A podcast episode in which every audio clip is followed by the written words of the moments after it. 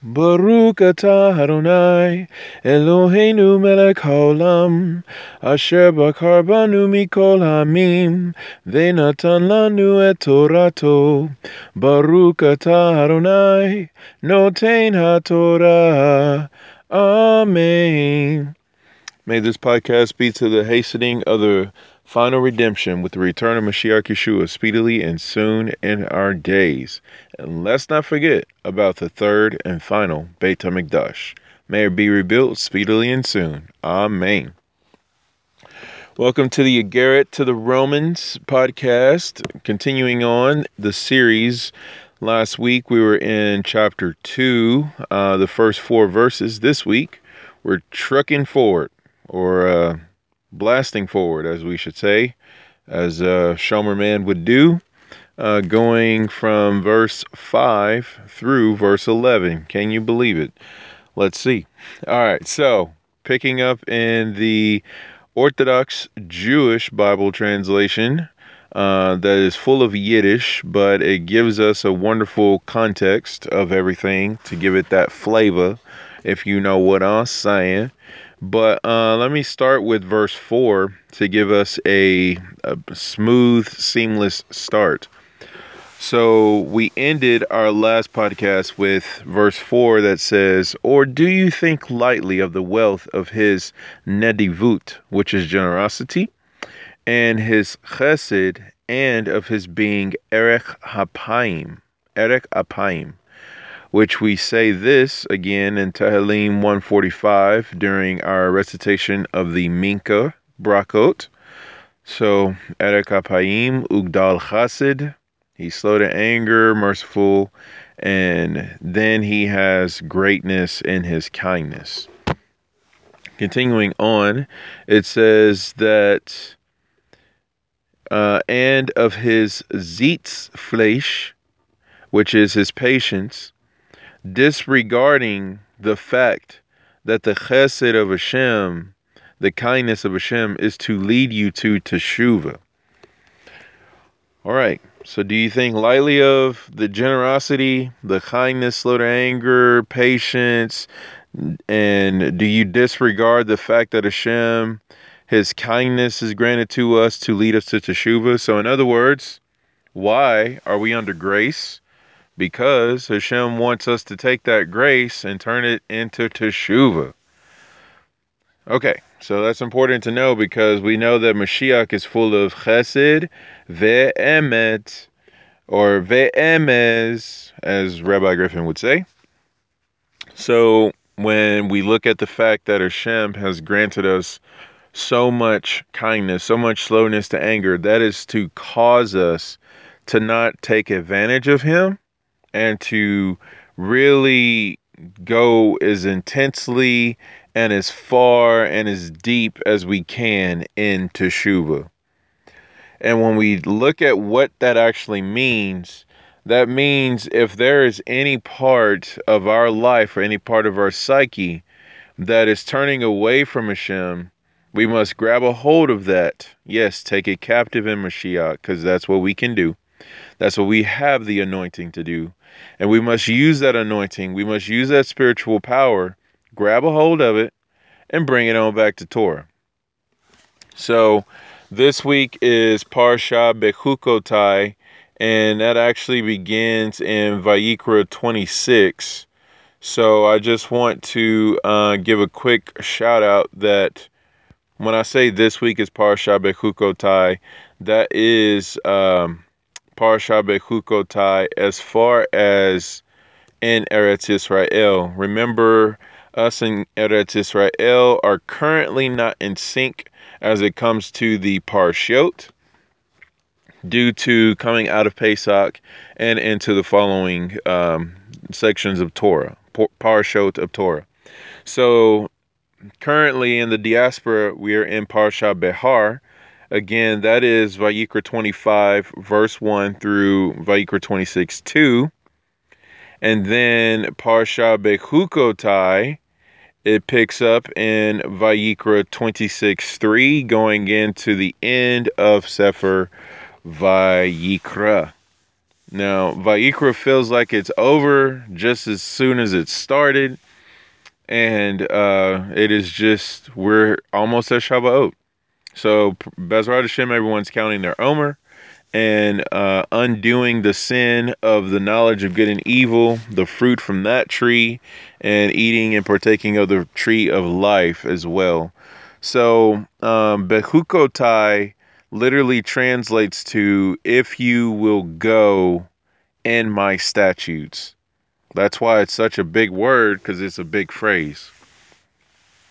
And it's important to know that statutes let me, you know what? Let me just read this here. This is from Rabbi GQ. Because remember, Rabbi Abraham Greenbaum, we gave a new name as we started chapter 2 of the Iggeret to the Romans. So this is what he says. He says, Our Parsha Bechukotai puts the seal on the book of Vayikra, which is the heart of the Torah.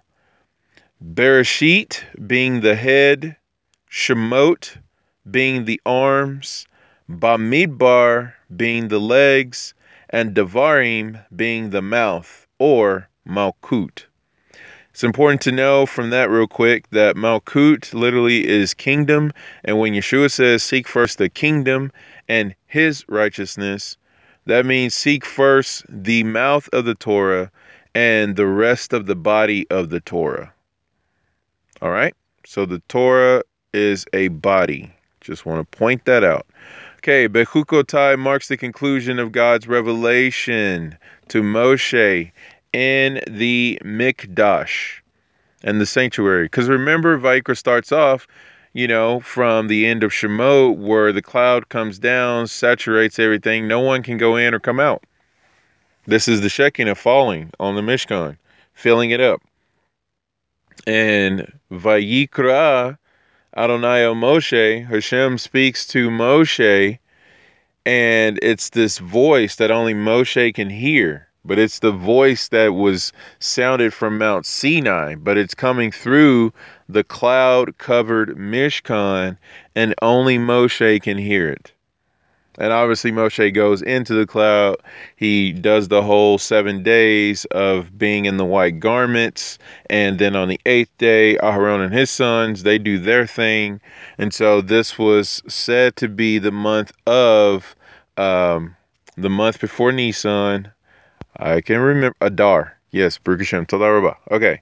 So Adar, the month of Adar, where, which is the month where our joy increases and then it just goes out of control amazing into nissan So this is all the time frame of what's going on. So now you have a nice little bookend that Bechukotai is the conclusion of this revelation experience.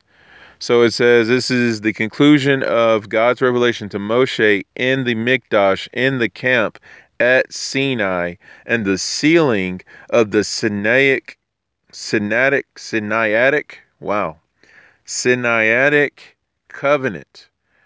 Okay, so don't let that trip you up because there's a covenant between the parts. There's a covenant of circumcision. There's a covenant with Joseph.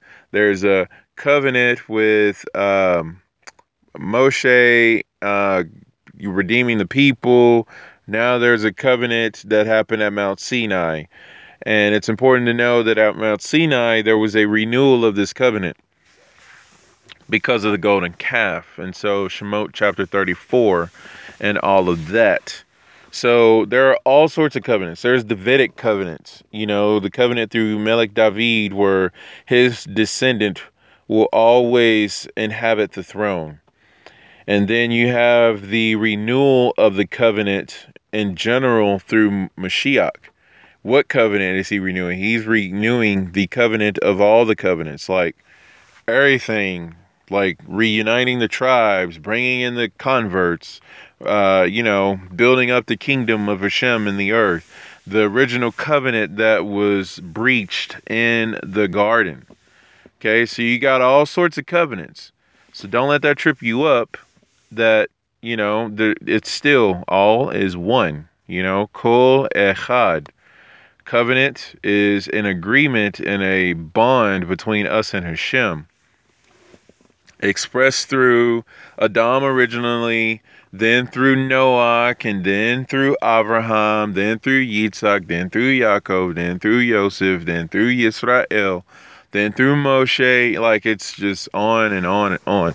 But it's all a covenant. Okay?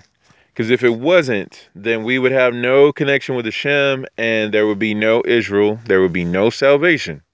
Salvation would come from, quote unquote, another place. So, covenants. All right. So, anyway, this is the sealing of that covenant.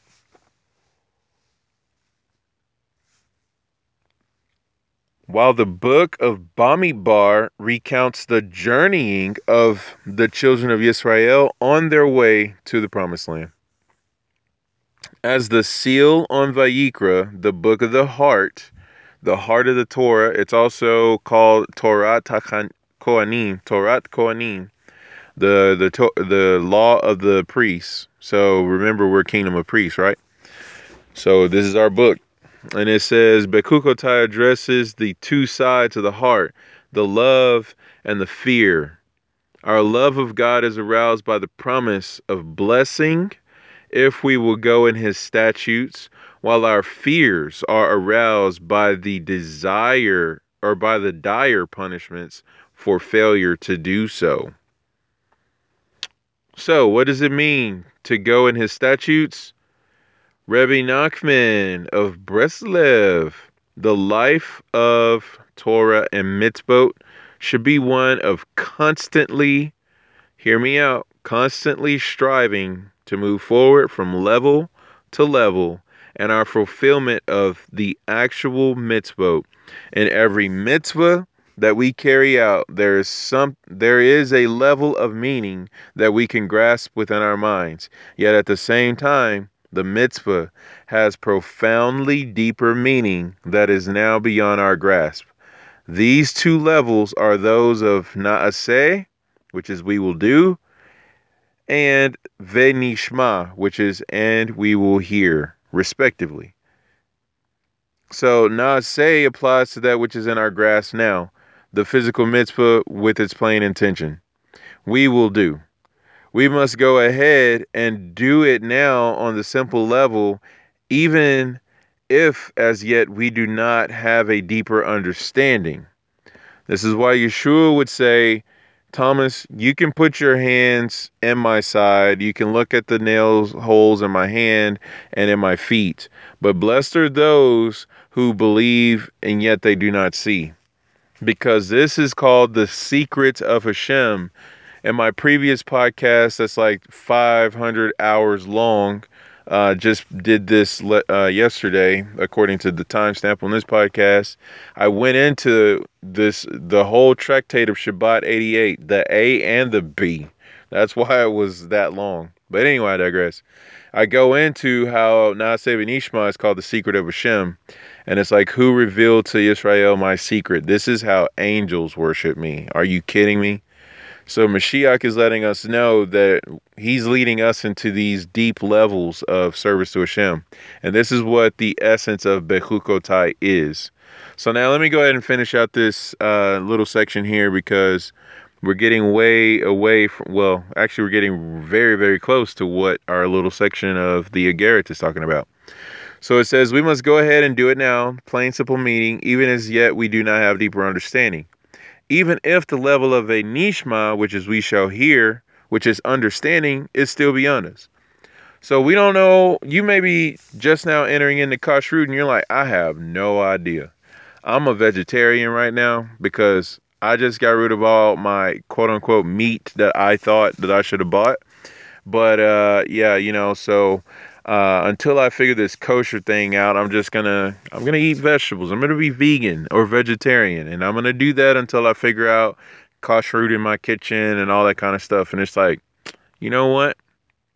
You're on the level of Naaseh V'Nishma right now. You're getting turned up for real because it's beyond your understanding, but you're still doing it. And that right there is the essence and the epitome of what it means to be B'nai Hashem, to be children of Hashem, to be children of the light, to be children of the living God, to be a follower of Mashiach. You got to be willing to do things you don't understand and know that you will come to understand them later. We're just now understanding what's happening when we're counting the Omer. And how long have we counted the Omer? Some of us, some of you may this may be your first year and you already know counting the Omer undoes the the the primordial sin and the uh, primordial uh, contamination of the serpent of what happened in the garden. You know, we're going through and undoing the the fabric of our blemish of our failure, of our fall from grace that happened in the garden. That's why we're standing. That's why we're waving this Omer before Hashem. That's why the Omer is sifted through. It's 13 levels of sifting, which there are 13 ways to sift through the Torah. It's called the 13 principles of Torah. Okay. There are all these different ways and techniques of interpreting Torah, and it's 13 of them. Remember, 13 is the word echad, which is the word for one, unity, oneness. Okay. And then uh, 13 is also the gematria of ahava. So if you're a lover of Hashem, you're allowing yourself to be sifted and you're sifting Hashem himself. You're distilling him down and, and chewing him up and partaking of his word. Yes, like truly eating the flesh and the blood of Mashiach Yeshua and drinking righteousness. You're eating and drinking the kingdom. And you do that, you know, because our body sifts through everything that we put in it. You know, it's it's like where's the nourishment for the arm? Where's you know what's gonna help these organs over here? You know, all this kind of stuff. And when you take vitamins, your body sifts. Okay. So anyway, uh, there's that whole process going on. So your venishma means that you are okay so back here so venishma is the level of understanding which you may or may not have at the moment but it will come later and it will come eventually through your not I say through your doing. So back to rabbi gq he says to go in god's statutes means to strive or he's still quoting Rebbe Nachman, Slika. So back to Rebbe Nachman, as cited by Rabbi GQ says to go in God's statutes means to strive constantly to turn that which is as yet beyond us, aka our venishma, which is our we will hear or we will understand. It says, and make it into our naaseh. We can turn something we don't understand into something we do something we can meaningfully accomplish. This is brought about when we pray to God to help us in our practice and give us deeper understanding. Deeper understanding also depends upon deeper study. Okay, this is why we pray without ceasing because there's a lot of stuff we don't know, and Hashem, we need your help, right? How are we supposed to hasten the final redemption? Because because uh, Amet, aka Shomer Man, is always talking about we need to hasten the redemption and Baruch Abba Hashem Adonai. What does that even mean? What does that even look like? And if we start davening that to Hashem, he'll be like, let me show you some. I'm glad you asked. Thank you for asking. All right. So how does that get us into our section of the Agarit? Well, going in, it says in verse 5, because we just talked about Teshuvah. So everything I just mentioned encapsulates Teshuvah, okay? Because the grace of Hashem is to lead us to Teshuvah. So if you're walking by the Spirit, if you're living in the grace of Hashem, that means you're making Teshuvah. Because if you're doing anything else, then listen up, because this is what that this is what verse 5 through 11 talks about says, as a result of your keshi, which is a Yiddish term, of course, which is stubbornness and hardness, as mentioned in Devarim 9:27. Devarim 9:27, reading it in context, starting in verse 25, takes us back to Parsha Ki Tisa, it says, So I threw myself down before Adonai those 40 days and 40 nights. AKA, this is the second time Moshe went up the mountain. The second time he went up the mountain and fasted for 40 days and 40 nights was all about making atonement, interceding for us, and uh, bringing down the forgiveness of Hashem. How did it happen? it says he threw myself, he threw himself down. Moshe threw himself down for 40 days and 40 nights because Adonai had said he would destroy you. This is the whole Moshe, I'm going to make a whole people out of you and get rid of these people. And Moshe's like, but you can't go back on your promises because in Ageret to Rome, chapter 2, verse 11, it says you're no respecter of persons. There's no partiality. There is no, um, you know, bribing, bribery or uh, just kind of lacking out on your promises. You don't, you don't take that away. So you can't just tell Abraham, Yitzhak, and Yaakov that uh, you're gonna make sure they're, they're them and their children inherit the land, but yet kill their children and them not inherit the land, and only me and my children inherit the land. It's like Hashem, you can't do that. You're breaking your own thing. And Hashem's like, well then what? What Moshe? What? so anyway, this is the Emet Midrash. It says uh, in verse 26 now of Devarim chapter 9 says, I prayed to Adonai and said, O Adonai, do not destroy your people, your inheritance that you have redeemed through your greatness and brought out from Mitzrayim with a mighty hand. The mighty hand, the redemption, the greatness of Hashem, okay, that's all salvation right there. That's all Yeshua. Okay? When Hashem redeems us through his greatness and brings us out with a mighty hand because his mighty arm delivered us the angel of the of his face saved us. You know yeshayahu brings that down. And so this is all talking about mashiach. Okay? So if you ever wanted to see mashiach in the torah devarim 926 Continuing on, it says, Remember your servants, Abraham, Yitzhak, and Yaakov. Pay no attention to the stubbornness of this people or to their wickedness or their sin.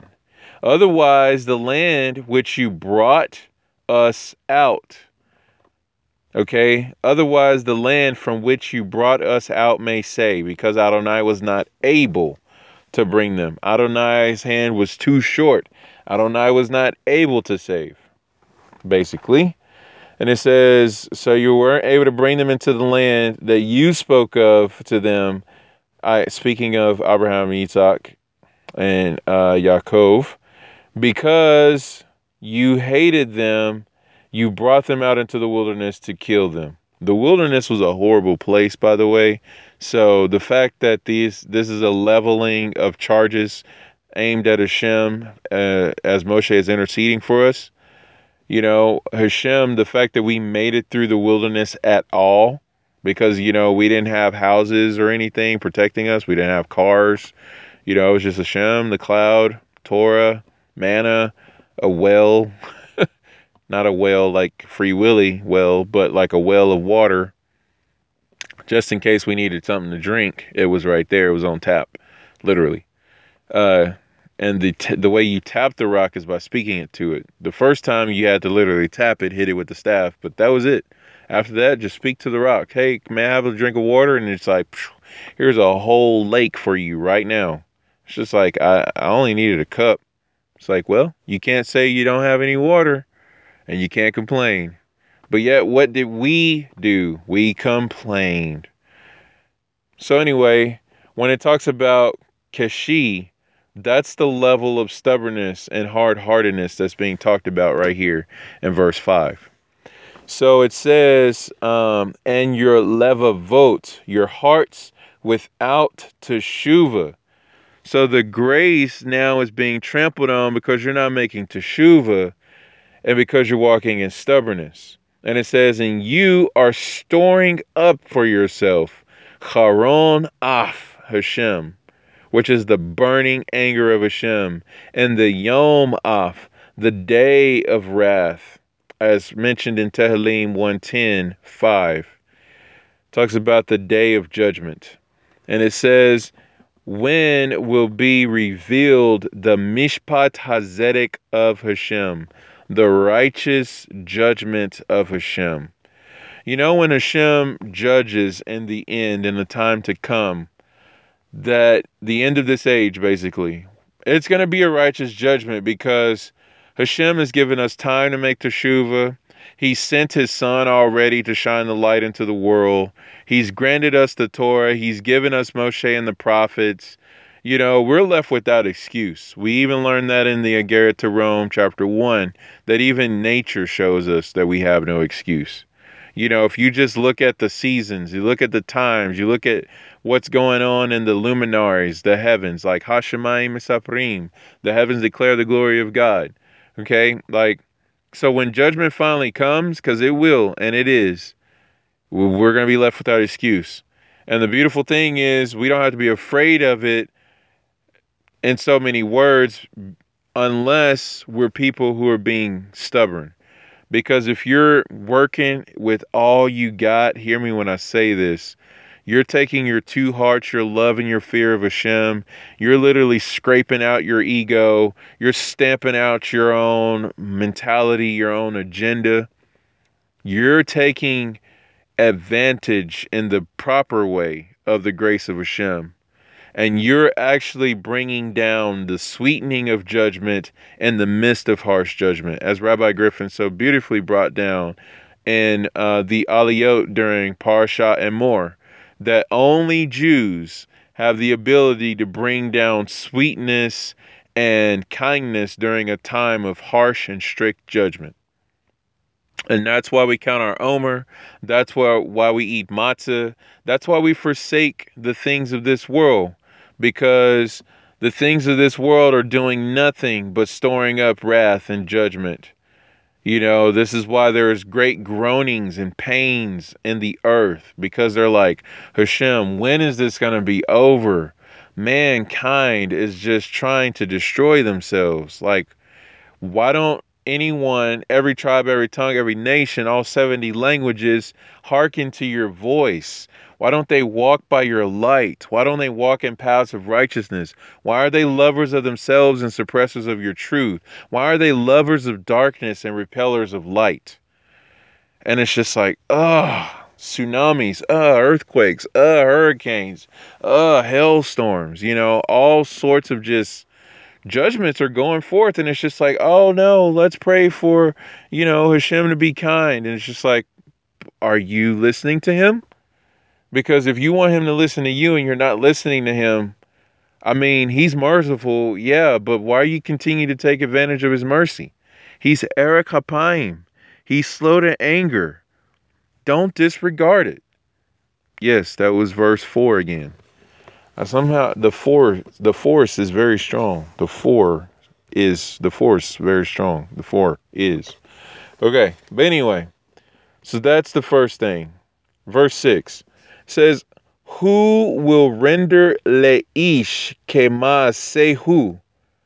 Who will render to each person according to his works. This right here is a stopping verse. Good night, Shaul. What is wrong with you? Tehillim 62:13. Did you know this is written in the renewed covenant? Which is Sefer Tehillim. The Tehillim is the original Brit Hadashah. Again, to quote Shlomo, who is quoting uh, everything he's been studying on the Tehillim, which I don't know what kind of sources. That boy got all sorts of sources that we don't know about. So anyway, Ish Pela, you're living up to your name. That's legit. All right, so Tehillim 62, 12 through 13, it says, this is the Peshat. It says, God spoke one thing. I'm trying to give myself some space here. Here we go. Now we get now we good. Okay. God spoke one thing from which I perceived two. So God spoke one thing and I perceived two things. That strength belongs to God, number one, and that yours, my God, is kindness for you repay each man according to his deeds. So, number one, strength belongs to God. Okay, so if anyone wants to say that they're strong, if anyone wants to say that they're amazing, you need to know, first of all, that belongs to God. and then that he repays to mankind according to his deeds. And this is called Hashem's kindness, which is chesed. Now, commentary. From from one statement, you for you repay each man according to his deeds, one can derive two things. Number one, strength belongs to God, i.e., he has control over everything. Since were it not so, he could not repay each man according to his deeds. Okay? Because, you know, cause and effect stuff. Yeah, if Hashem wasn't in control of everything, then uh, this verse would have to be taken out of the Torah. So, yeah, know how that goes, removing verses and whatnot. Not good. So, Hashem definitely is in control. How do we know? Because strength belongs to him, and he's able to repay everyone according to their deeds. Okay. And again, I know I keep quoting verse 11. It's like I'm trying to get to the end of this podcast or something. But verse 11 truly says Hashem is not a respecter of person. He has no partiality. He doesn't accept bribes from anyone. So whether it's a wicked person doing something righteous or whether it's a righteous person doing something wicked, regardless, you're still going to get rewarded according to your deeds, which I think is just absolutely incredible because again, this is what God's strength looks like. We think in our human mind, someone just did a horrible thing. And it's like, so they're an evil person. And yet that same person can turn around and do something extremely kind, like sacrifice their life for somebody. And you're like, you're a wicked man. What do you mean you just laid your life down for someone? It's like, because now you just taking on this wicked person who did something so horrible. Now they just did something that's the highest example of love because the highest level of love is laying your life down. So think about that when it comes to if you say you love Hashem. Are you laying your life down for Hashem? Are you laying down your rights, your own aspirations, your own dreams like the Akedah? Because you realize the Akedah is so great because Abraham said Hashem, he said this previously to Hashem before the Akedah happened, like a long time before that. Said Hashem, you know, I'm totally fine. You gave me everything. You blessed me with all this goodness and all this, but it ain't going to mean anything because it's going to die with me. You haven't given me a son. And if you really think about the profound the, the profundity of that, that's insane because Hashem was like, Abraham, come with me outside the tent. We're going to go outside and beyond creation for a second. And I'm going to show you your destiny beyond the stars because it's written in the stars that you and your wife, Sarah, will not have a son or not have children at all. But I tell you, you will have a son, and he will be the son of promise. Mashiach is going to be the seed of promise. So when I give you this son, now we're going to fast forward to Genesis 22 Hashem's like, now I need you to sacrifice your son. Abraham's like, great, because strength belongs to you and you reward and repay man according to his deeds. So therefore, if I'm obedient to you, you're the God of the life and resurrection. So even though my son may die, I know he's going to live. So therefore, I'm totally fine with offering him to you. Do you realize how amazing that is? Because Again, Abraham was saying, Hashem, you giving me all this blessing, but it doesn't mean anything because you haven't given me a son. Now that Hashem gives him a son, which translates to thank you Hashem for all these blessings, and now means something because I have a son to give it to. I have someone to perpetuate this with. And it's just like, yeah, great. Now that you know that you have a way to perpetuate everything and you feel like you have a legacy now, I want you to take away that legacy. Do you love me, Abraham? I just need to ask. So, I mean, that's the level of what it needs to be like for us loving Hashem. It should seem like there is no way out of this. Hashem, I just gave up Saturdays for the rest of my entire life. I do not know how I'm going to survive because most things happen on Saturdays, Hashem. And Hashem's like, thank you for giving that up and for not calling it Saturday and calling it the actual day that I call it because this is actually the only day of the week that I gave a name to which is Shabbat, which is Mashiach, which is my divine name. Because Shabbat is a divine name of Hashem, by the way. So many sources say that. I don't have time to find it, But anyway, uh, so now going on to the second thing that David perceived from Hashem, it says, Yours, my God, is kindness. Commentary says, Since it is an act of divine kindness to punish man according to his deeds. Really? It's kindness to punish? So is this why the the fact that we give ourselves consequences, our parents give consequences to their children for their disobedience, that's called kindness? Okay. So there's a lot of not kindness going on in the world because there's a lot of injustice happening as far as the parent child relationship and there's not being any um, rebuking going on. So if you don't rebuke someone, uh, that makes you uh, wicked, if for lack of a better terms. And this came across my uh, Shomer Man face screen here, my little, uh, you know, my heads up display.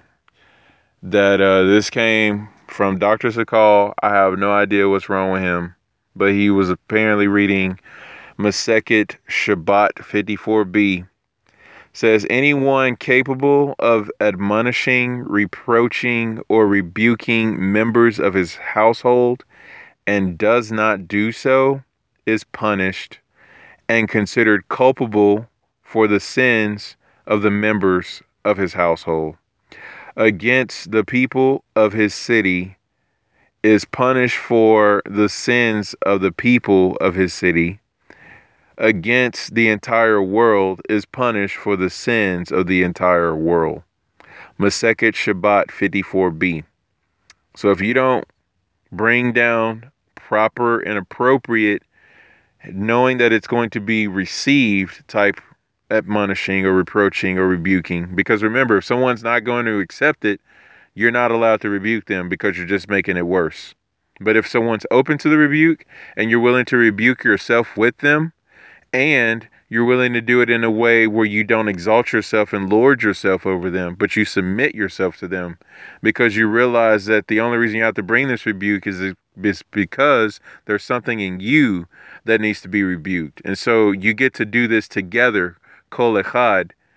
And if you don't do that, and if that's not available, then that makes us culpable for sins of all sorts.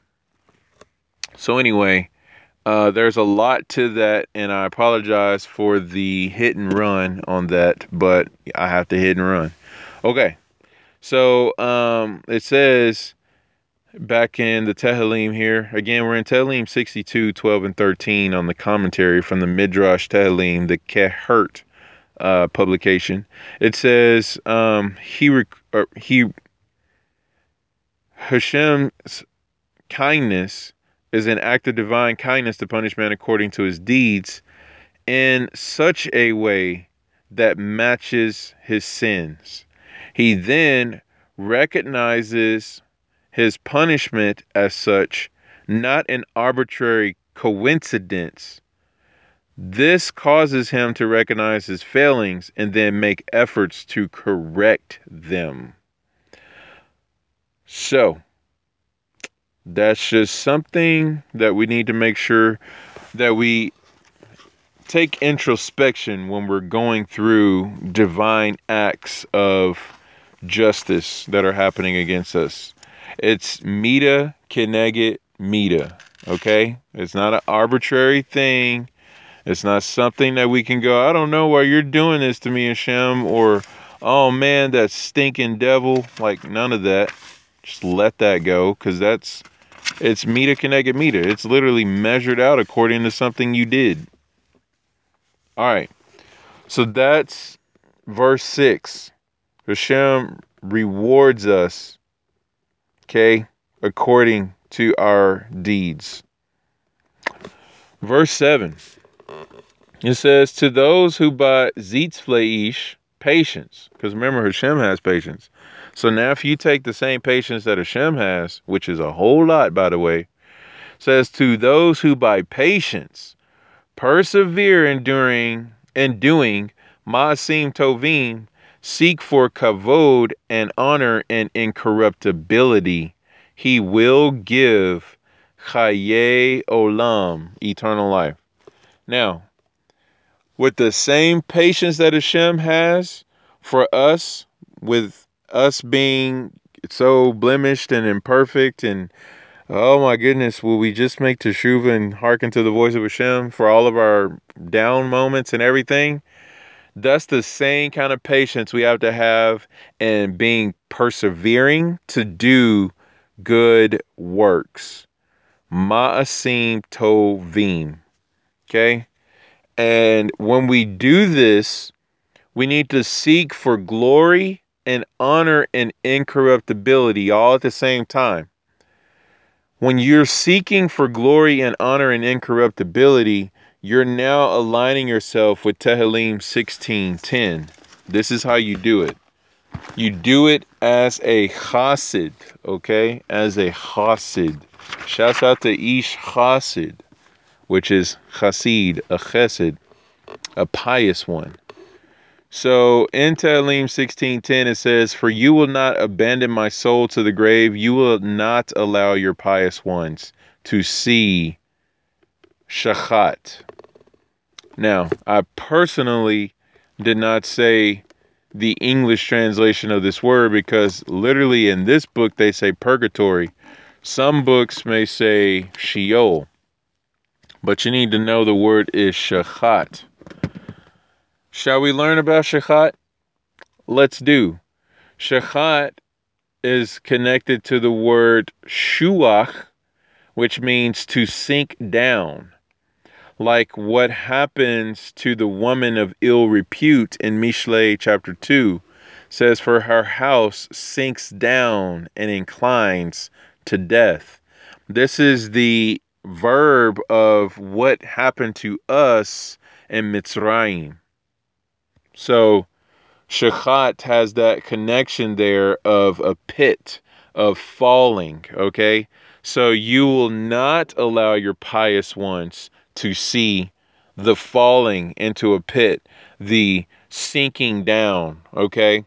Which is beautiful because we we were worthy of being redeemed through the fact that we returned back to Hashem when he said, "Count from this month the beginning of the months, and then take the lamb on the 10th day, and then inspect it, make sure it's all good to go, and then offer it as a korban pesach, and then paint the blood on the doorpost, and then circumcise yourselves, and then eat this lamb roasted over the fire, and stay in your homes. Do not go out.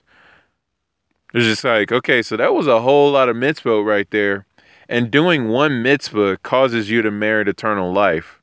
So it was important to know too that we this shachat that was happening to us, we were sinking to level after level after level after level of impurity. So when I was looking at this shachat, and then I'm looking at the root of that word shuchat, it's shuach, which is all about the sinking down. Well, isn't it wonderful? Because the gematria of Shuach is actually 314, which is the same gematria as Memtet and the same gematria as Shaddai, which was what was painted on the doorpost, which is why nowadays we don't paint blood on the doorpost because we have a mezuzah on it, which has a sheen on it, which is standing for Shaddai the blood of the lamb and the blood of the circumcision, i.e., our willingness to remove our stubbornness. That is the blood of circumcision.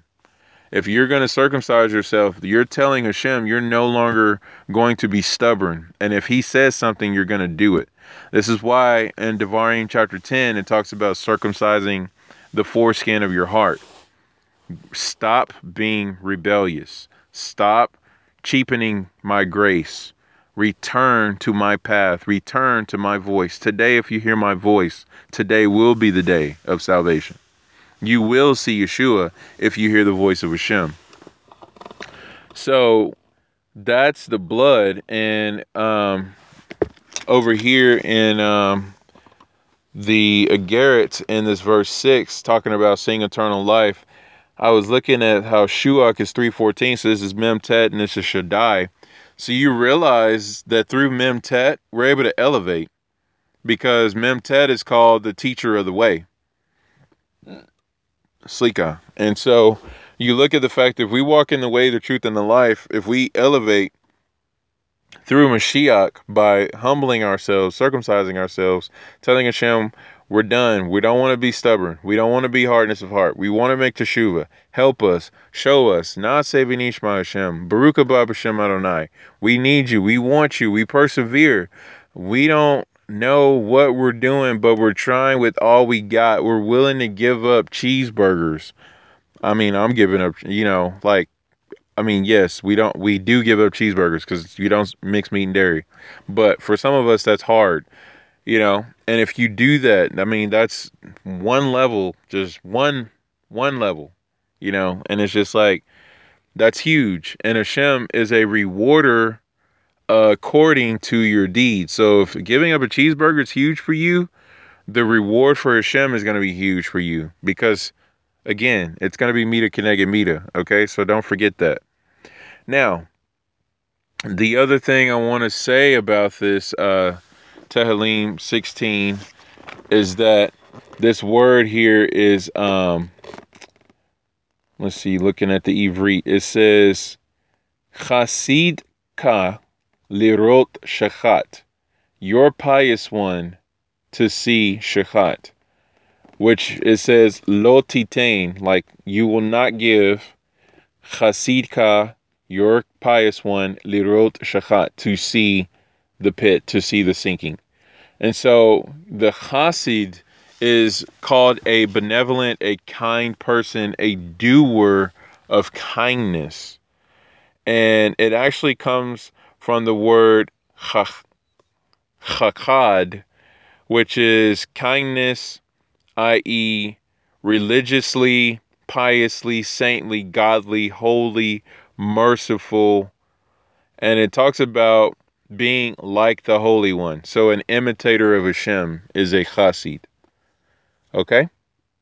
So, yeah, that, that word is ridiculous. So, that's what you become if you're a person who, by patience, perseveres enduring Masim Tovim and seek kavod and honor and incorruptibility, not just kavod, not just honor. Because remember, Mashiach was talking to a group or a sect of Perushim who were seeking honor, who were seeking kavod, they were seeking glory and they were seeking honor, but they weren't doing it from a place of incorruptibility and they weren't doing it from a place of patience and persevering.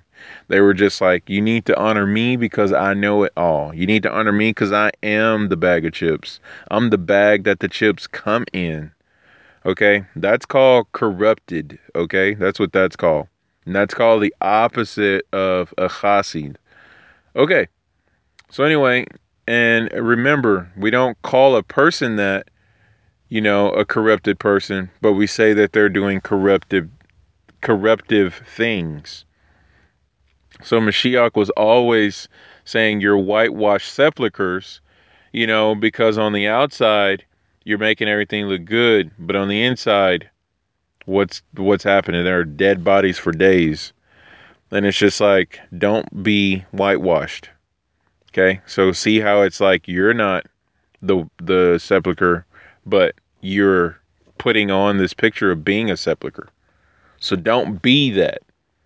Be who you're supposed to be, which is a person of teshuva. Let's take our actions and our existence and our very being and make that match up with being how Hashem is so that we can become one with that and that becomes who we are and we become incorruptible. Okay? Uh, I'm going to sing now.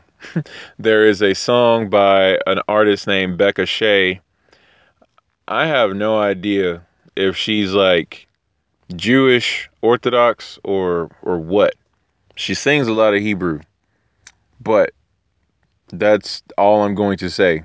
So, in other words, I'm not endorsing it, but I will say uh, that I remember this song from my past and through my growing level by level, Nasebi Nishma, she sang this song, and it's a beautiful uh, phrase in the song, and it says, Incorruptible, for this life I'm living, incorruptible.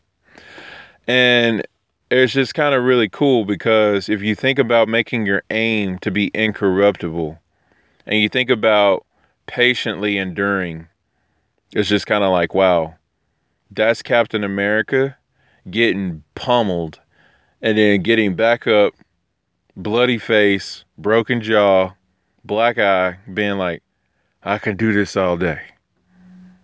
Okay? This is Captain America getting beat down by Thanos with a shield and a hammer at his ability, but yet Thanos still breaks his shield in half, knocks him out. He gets right back up, straps on even harder his half shield, grabs the hammer, and says, Avengers assemble, let's go. You know, so um, that's the epitome of this verse, to quote a movie and to use a visual aid. Verse 8. There's, I circled this word. I literally circled it because this word is so important. This is the biggest word that is overlooked. This is probably the beginning of why Romans is used to be anti Torah because they overlook this word here. But, because if you can see, Shaul's been bringing down Torah the whole time. I've even been attaching it to the Torah portions the whole time. But now we're about to get into a big but section, okay? It says, but those who are self seeking and have no mishma'at, which is obedi- obedience. Mishma'at is obedience, by the way. And then it says, to Ha'emes Hashem, to the truth of Hashem, Again, go back to Romans 125. Let's do that. Romans 125. They traded in Ha'emes Hashem, the truth of Hashem, for Sheker, for a lie. Sheker means falsehood. For a lie and worshipped and served Habriah, the creature, the creation, rather than Habore, the creator. Hamvorak Leolamim, the blessed one forever. Amen. So, yeah. So, if you're going to be a self seeker and you're going to have no obedience to the truth of Hashem, that's you. You're traded in everything. You've made Bizarro World. Now, there are three genders. Now, same sex can get married. Now, people can marry their pets. Now we can kill live babies. Now we can kill old people. And should I go on? That's what happens when you when you get the big butt going on here. Don't have a big butt.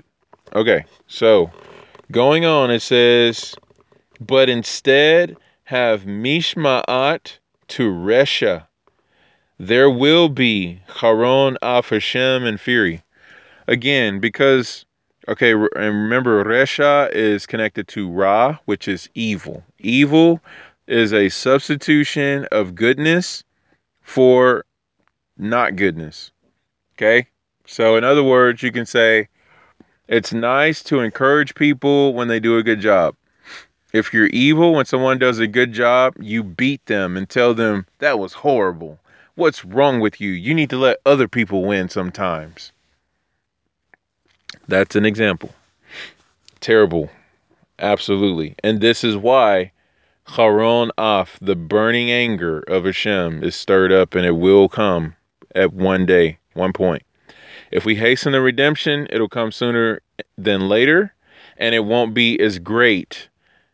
Okay? It'll be lessened, which it's already bad now. But if we keep waiting this thing out thinking, oh, exile is totally comfortable. I love my car. Okay? Then you're just building up the anger of Hashem. And it's going to get worse. Okay? We don't love exile. We like Geula. Okay? Nod your head with me. We like Geula. Yes, redemption. We want Mashiach, right? Yes. Okay. We can actually see him. So we should pray about that. Okay. And if you ever wonder who are we to say such things, just go back to my previous two podcasts and you'll see. Now, it's important to know the mishma'at that should be happening to the truth of Hashem is what's being granted to evil and wickedness. So the same kind of obedience that we should be giving to Hashem is now being given to wickedness. So, verse 9, it says, There will be affliction and distress on every living neshama who brings about what is Ra, Yehudi above all, and Yavani as well. So, who does what is evil, the highest level of your soul is going to be afflicted and distressed. Okay, your light is going to be more and more diminished. Your your thoughts are going to be more and more just pressed down. This is why depression is going to happen on higher levels to where you're going to kill yourself, string yourself out on drugs, and so on and so forth. You're going to start uh, doing everything you can to stamp out the light, to stamp out the name of God, to remove Him from the world, even though that can't be done. But you're going to definitely try, like so many have done throughout the past of uh, mankind. So that's what it is. And this is going to happen to Jews who do this because Yehudi is how you say Jew in Hebrew. Because there are no J's in Hebrew. So Yehudi above all, and Yavani as well. Which Yavani goes all the way back to a, a person named Yafet back in Bereshit. Noah had three sons, Shem, Yafet, and Ham. These are three categories of people that exist in the world in total. You have the Semitic people, which Jews are a part of that group. Aramaic people, Arameans, and all that. Then you have your Ham. This is your Arabic, your uh, Egyptian, all that kind of stuff. You have Yafet. These are all the other nations in between those two groups. And the prophecy, Sleek Awesome got caught in my throat. Hashem, please move it around. Rabbah. Okay, so um, Yafet is supposed to come into the tents of Shem, and Yafet and Shem are supposed to actually work together to bring Tikkun to the world. This is why we should have lots of proselytes, because Shem and Yafet get together, tag team style, and bring the redemption. And remember, Shem and Yafet are the two brothers who actually took a talit and covered their naked father when he was drunk in his tent after Ham was like, haha, dad, you're drunk. I'm going to do all sorts of horrible things to you. And then I'm going to go tell it on Facebook. Okay, so anyway, moving on. It says, but Tiferet and Kavod and Shalom to everyone who brings about what is Tov. Remember, there is no Tov other than Hashem other than Mashiach, other than his Torah, because Kol Echad, they're all one. Says Yehudi above all and Yavani as well. Notice he only mentions the the Yehudi and the Yavani, like the Jews and the nations, the Greeks in particular. Because during this time, Greece was the current exile right before Rome was the next one, you know, because the whole Hanukkah story and everything.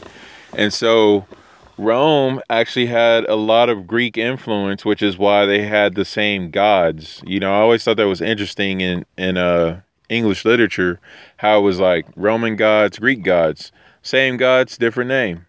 It's like okay, cool, yeah, I'm not really cool, but you know, yeah. So lots of the things that the Romans did is they actually got it from Greece. A lot of things that Greece did, they actually got it from Egypt.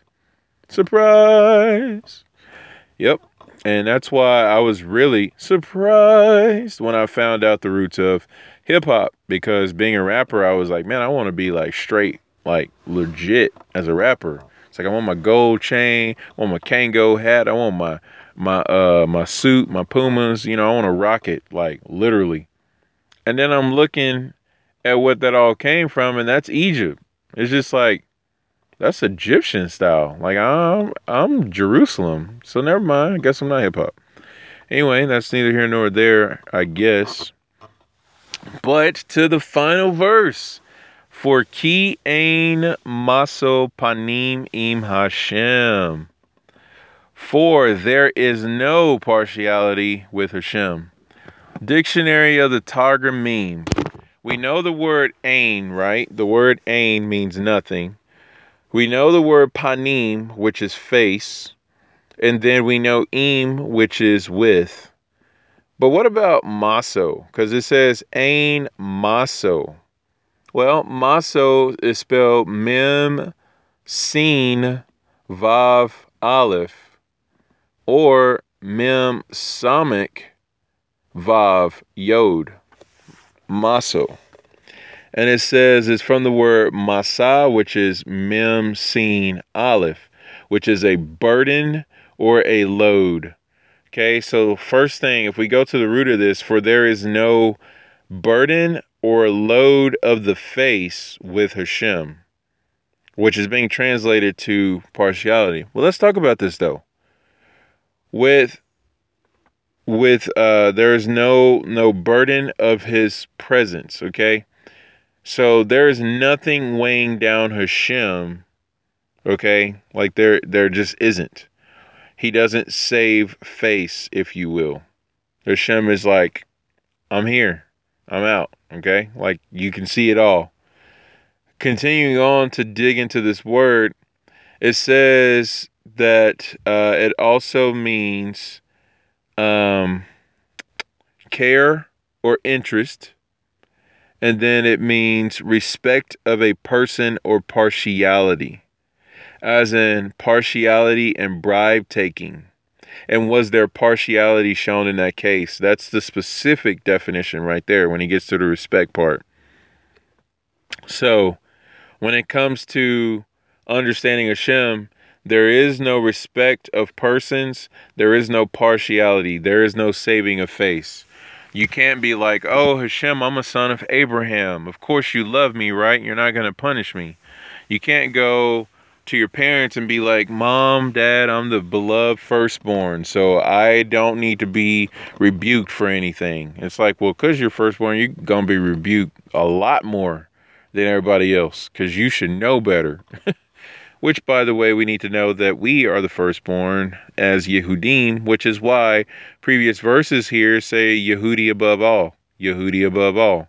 Verses 9, verse 10 because we're the firstborn. We're the big brothers to the world. We should be leading everyone in the light. This is why we're called the light to the nations, the light to the world. Okay? So I would like to finish out with some Zohar on Bechukotai. Uh, and this is how we're going to do it.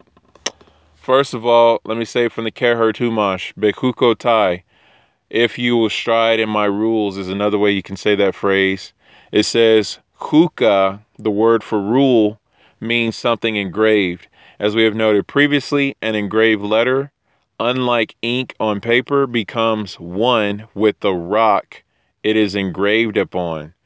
This suggests that the Torah is referring here to an extraordinary level of commitment to our divine mission, i.e., we have Zitz Zitzfleish and Persevere in doing Maasim Tovim. Captain America versus Thanos. Okay? And now it says, um, in which we totally lose ourselves and become completely absorbed in fulfilling it. That's the first thing from the Hasidic Insights. Going down a little further, it says, Our sages, or Sika, when we achieve true oneness with the Torah, as described above, with regard to our dedication, our hukah, it says our entire being is affected, even the physical aspects of our lives.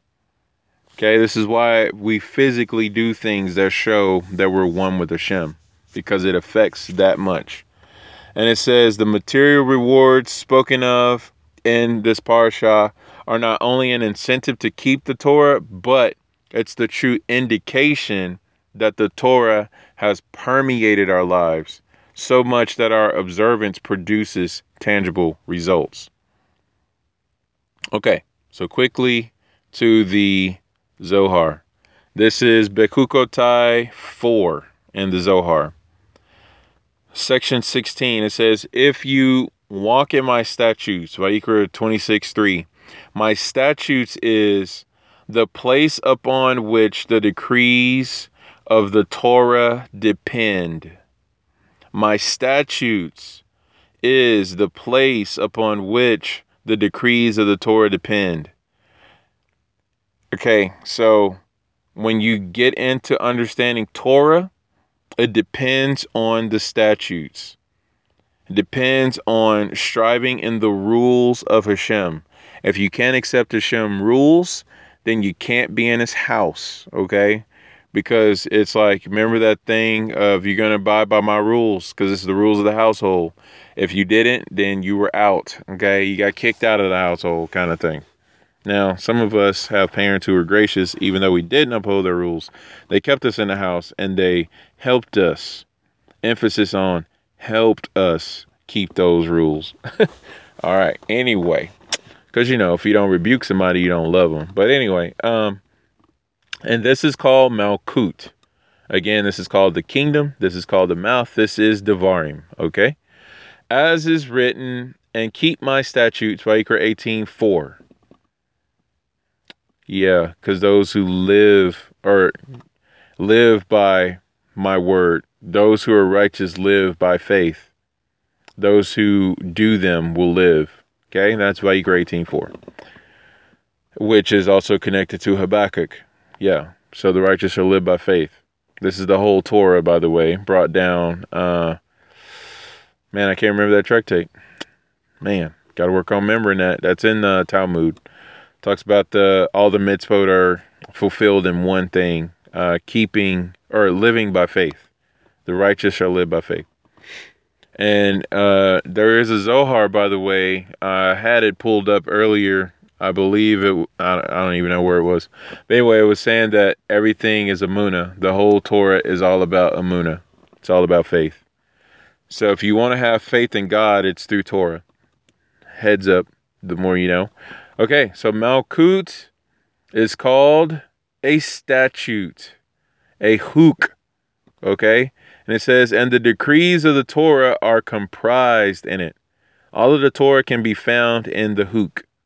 Okay, so continuing on, it says, and keep my laws, by Vayikra 25 18. Law is another high place. It is Zeir Anpin which is the miniature presence, which is Mashiach, which is Memtet, which is Malkut. It says, or Tiferet, Malkut, like it's a Partzuf thing. It's a conglomeration of stuff in the Sephirot. It says, to which the statue Malkut cleaves. The kingdom cleaves to Zeir Anpin, which is the Torah's laws, which are the hook. So this is why it's important to know what was Yeshua talking about when he said Yochanan 17. Yochanan 17, starting at 17. He said this. He said, Make them holy in your truth. Your word is truth. And it talks about your word, the Torah, is truth. So your word, the word of Hashem, is the Torah, and its truth, it's emet, which is based from the word emuna and amen.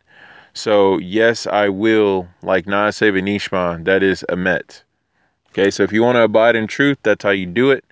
You say yes and amen to Hashem and you it goes on verse 18 in Yochanan 17 it says just as you sent me into the world so I have sent them into the world for their sakes I make myself holy so that they may also be made holy in truth because everything is attached to Zeir Anpin, and then Malkut cleaves to Mal or to Zeir Anpin, which is the Torah, which is the Huk, okay? It's all kol. It's unity. So now it says, I pray not on behalf of these only, but also on those who believe in me through their message, which is us, by the way. And it says, all, that they all may be one, that they all may be one, just as you, Father, are in me, and I and am in you, so also may they be in, may they be one in us so the world may believe that you sent me. So again, it says in Zohar over here, and keep my keep my laws. The law is another high place, which is referencing to the Most High, by the way, which is Zeir Anpin, who Zeir Anpin is in the Most High. He's literally in the name of of Hashem. And then it says, to which the statute Malkut cleaves, and the upper and the lower cleave to each other all the precepts of Torah, the decrees of the Torah, and the sanctities of the Torah cleave to Zeir Anpin and Malkut, since they are written, since they are the written Torah, which is Zeir Anpin, and the oral Torah, which is Malkut. It's all one. It's all in each other. Yeshua just said, You, Father, are in me, I am in you, so also may they be one in us, so that the world may believe you sent me. The world's only going to know Mashiach has been here and he's on his way back when we manifest this unity. Kol Echad. This is why we're Avengers. And it says, The glory that you have given to me, I have given to them. Seriously? The glory that Hashem gave to Mashiach, to Memtet, he now, Memtet, has given that to us. Are you serious? What does that mean? What does that look like? Yeah, it looks like this. That they may be one as we are one. The glory that Hashem gave to Memtet, that Memtet gave to us, is Hine Matov Umanaim Shevet Akim Gam Yachad, which meant that was, okay, first of all, behold how good and how pleasant it is for brothers to dwell together. That's what that phrase means. And then this is what it meant when it says in uh, Parsha Yitro that all of Israel encamped as one before the mountain of Hashem. And when that happened, the glory of Hashem was revealed in a completely ridiculous way with the giving of the Torah, which happened on Shavuot. So this is the glory of Hashem, is this kol echadness, this akdut, this Hine matovu manaim shevet akim gam yachad. That's that's glory. So again, if you go back to verse seven, Shaul says, "Persevere in doing maasim tovim and seek for kavod, seek for that glory, seek for that being in oneness and unity." And then it says Father, I also, oh, Slika, Slika, I, I went back. So, uh, the world believe that you sent me. I'm going to get the glory just as we were one. Okay, so verse 23, 17, Yochanan 17, 23 says, I and them, you and me, and they may be perfected in unity, so that the world may know that you sent me and loved them as you loved me. Father, I also want those who have you have given me to be with me where I am, so that they may see my glory, the glory you gave me, for you loved me before the foundation of the world. Because Mishle chapter 7 totally talks about that. Daily I was his delight. He delighted in me. I was a nursling. He looked into the Torah and he brought forth creation. I was set up before the foundations to rule. All of that, yep, that's in Mishle. And it says, uh, Righteous Father, the world did not know you, but I knew you, and these knew you, that you sent me. So if we know that Hashem sent Mashiach, we're saying, Hashem, I know who you are, because you sent Mashiach. And it says, I made your name known to them and will continue to make it known to them, so that the love with which you love me may be in them and I in them. This is all here in this Zohar Bechukotai 4, and this is what Bechukotai is becoming one with that which is oneness. So, when we do that, we steer clear of being people who are under the burning anger of Hashem, who are suppressing the truth and self seeking. It's hard to be self seeking if you're Kol Echad. Because the only way to be self seeking as Kol Echad is you want redemption for the world. That's how you be selfish. That's the selfishness we need to have. That we want all mankind redeemed. We want all justice to be met but we want it to be done in the proper way and we want people to return to Hashem and walk by his voice. And we don't care who you are. We don't care if you're black, white, blue, ground, brown, purple, yellow, uh, some kind of chartreuse color. It's totally fine. It's every tribe, every tongue, every nation. Yosef, i.e., Mashiach ben Yosef, was clothed with a coat of many colors. And there are many colors and we bring them all in. And that's what we're supposed to do. Baruch haba b'shem Adonai. Baruch atah Adonai, Eloheinu melech haolam, asher natan lanu Torat emet, vekaye olam nata betokenu. Baruch atah Adonai, noten haTorah. Amen.